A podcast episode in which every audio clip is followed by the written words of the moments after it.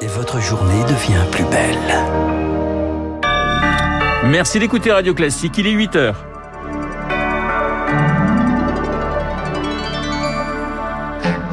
La matinale de Radio Classique avec Renaud Blanc. Jusqu'où la courbe des contaminations va-t-elle grimper? Plus de 500 000 nouveaux cas recensés rien qu'hier. Nouveau record absolu à l'hôpital. Les réanimations restent stables, mais la tension est toujours très forte. Le directeur général d'Orpea, convoqué par le gouvernement, un livre enquête publié aujourd'hui pointe de graves défaillances dans les EHPAD du groupe. Et puis, les salariés d'EDF en grève aujourd'hui contre l'État actionnaire avec l'aval de la direction. C'est inédit. On vous explique pourquoi. Radio classique. Et le journal de 8 heures nous est présenté par Lucille Bréau. Bonjour Lucille. Bonjour Renaud, bonjour à tous. À la une, ces contaminations qui explosent en France. Plus d'un demi-million de personnes ont été testées positives rien qu'hier en France. C'est du jamais vu. Notre pays est désormais le pays européen où on enregistre le plus de cas de Covid, le deuxième rapporté à sa population. Le nombre de lits occupés en soins critiques reste stable pour l'instant, mais le cap symbolique des 30 000 patients hospitalisés a été franchi hier. Les médecins continuent de voir les malades affluer, Rémi Pfister. Le chef des urgences de l'hôpital Avicenne en Seine-Saint-Denis, Frédéric Adnet, s'attendait à une décrue cette semaine. Pourtant, une centaine de patients se présentent chaque jour aux urgences pour des symptômes Covid.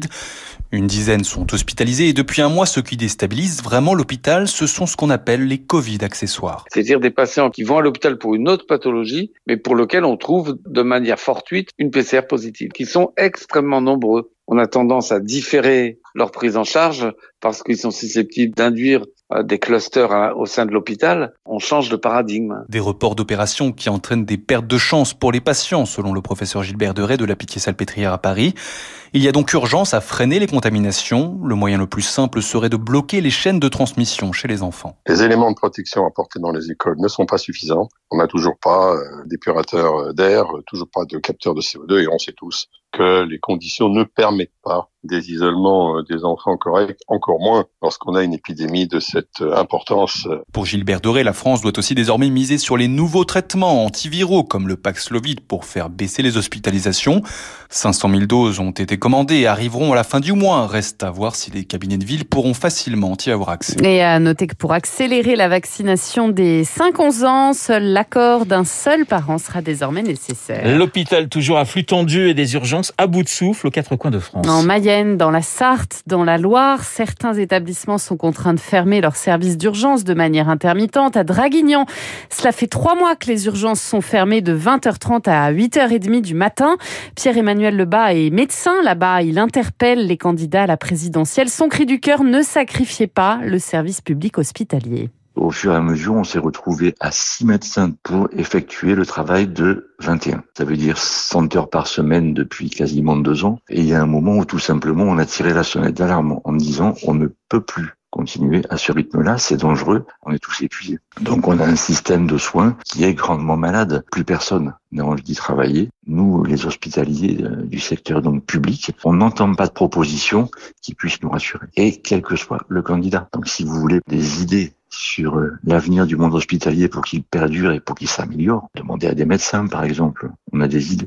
Pierre-Emmanuel Lebas, médecin urgentiste à l'hôpital de Draguignan, joint par Elodie Villefrit. Pratiquement 8h04 sur Radio Classique. Lucille, le directeur général d'Orpea, convoqué dans les plus brefs délais par le gouvernement. Le scandale devient politique. Le leader mondial des maisons de retraite est mis en cause dans un livre dénonçant de graves défaillances dans ses établissements. Son titre, Les fossoyeurs du journaliste Victor Castanet, publié aujourd'hui chez Fayard. Il décrit l'obsession de rentabilité du groupe qu'il conduit à rationner ses résidents. Des faits graves pour la ministre déléguée chargée de l'autonomie, Brigitte Bourguignon, qui demande au groupe de faire toute la lumière. Cette affaire relance également le débat sur la prise en charge des personnes âgées, Rémi Vallès. Directrice d'EHPAD de 2002 à 2012, aujourd'hui députée des Hautes-Pyrénées, Janine Dubier se dit écœurée par les révélations sur le groupe Orpea. Si ces faits sont avérés, c'est de la maltraitance. Cet établissement doit être sanctionné. De tels faits, ça alimente dans l'inconscient collectif que les maisons de retraite, c'est des lieux où on s'occupe pas des vieux et ils font du fric sur le dos des vieux. À 90%, les établissements, c'est pas cette réalité-là. Mais la réalité, explique l'élu, c'est aussi la dégradation continue de la prise en charge. La fermeture des lits de long séjour a fait que petit à petit, les EHPAD ont accueilli accueilli de plus en plus de gens dépendants et malades sans que on donne les moyens. Et aujourd'hui, eh ben, on en arrive à la situation de crise dans laquelle nous sommes, avec en plus cette difficulté à trouver du personnel. Seule manière de sortir de l'impasse pour Annabelle Vec de la Fédération nationale des associations de directeurs d'établissements pour personnes âgées, remettre sur la table la loi grand âge, reportée s'inédiée par le gouvernement. Si on ne met pas les 10 milliards qui sont nécessaires pour réformer l'accompagnement du grand âge, c'est euh, beaucoup plus qu'on devra mettre dans les années euh, suivantes, puisqu'on sera plus dans une logique de prévention. Et euh, ne parlons même pas de la question de la dignité qu'on souhaite évidemment renforcer encore. Une situation d'autant plus pressante, rappelle Annabelle Vec, que d'ici 2050, la France devrait compter 5 millions de plus de 85 ans, soit trois fois plus qu'aujourd'hui. Et nous ne sommes pas infaillibles, mais nous n'avons rien à cacher, assure lui le directeur général d'Orpea, convoqué donc par le gouvernement. Un geste de plus pour les gros rouleurs. Le barème de l'indemnité kilométrique va être relevé de 10% pour faire face à la flambée des carburants. Jean Castex l'a annoncé hier. 2 millions et demi de contribuables sont concernés, ceux qui déclarent des frais réels et prennent leur voiture pour aller travailler. Et puis EDF qui se rebiffe contre l'État, Lucille. La direction, les syndicats et les salariés actionnaires furieux face à l'obligation faite à EDF de vendre une part de son électricité à prix cassé pour contenir la hausse des tarifs. Quatre syndicats appellent à la grève aujourd'hui. Chose inédite, la direction du groupe dit partager l'émotion de ses salariés. Pour eux, c'est l'avenir d'EDF qui est en jeu, Eric Kioch. Héritage de son monopole nucléaire, EDF doit vendre en deçà du marché un tiers de son électricité à ses concurrents chaque année. Mais face à la flambée des prix des énergies, le gouvernement lui impose d'augmenter cette part à 40%. Problème, cette électricité a déjà été vendue.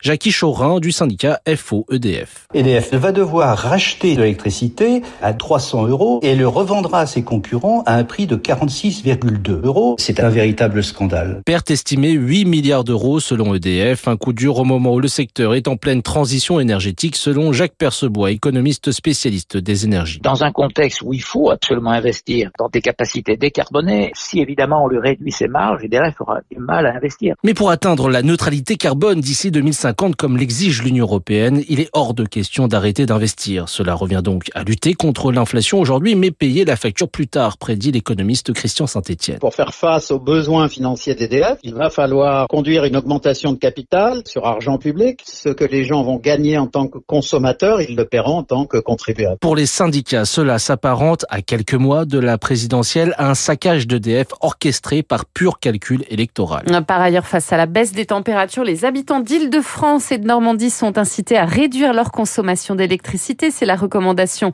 formulée par RTE, le gestionnaire du réseau de transport d'électricité. Il n'y a pas de risque de coupure pour l'instant.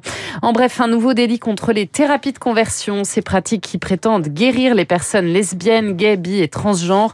L'Assemblée a adopté hier une proposition de loi les punissant de deux ans de prison et 30 000 euros d'amende. À l'étranger, des bruits de bottes russes en Ukraine. Moscou a lancé des manœuvres aux portes de pays. En parallèle, le bras de fer continue avec les Occidentaux. Washington envisage désormais de sanctionner personnellement le président russe, Vladimir Poutine, qui s'entretiendra vendredi avec Emmanuel Macron. S'il devait y avoir une agression contre l'Ukraine, la riposte sera là, a prévenu hier le chef de l'État. Aux États-Unis, 39 personnes sont portées disparues ce matin après un naufrage au large de la Floride. Le bateau suspecté de transporter des migrants était parti des Bahamas. Aucun passager ne portait de gilet de sauvetage. Lucille, Florent Pagny souffre d'un cancer du poumon. Et le chanteur a décidé d'annuler tous les concerts restants de sa tournée des 60 ans.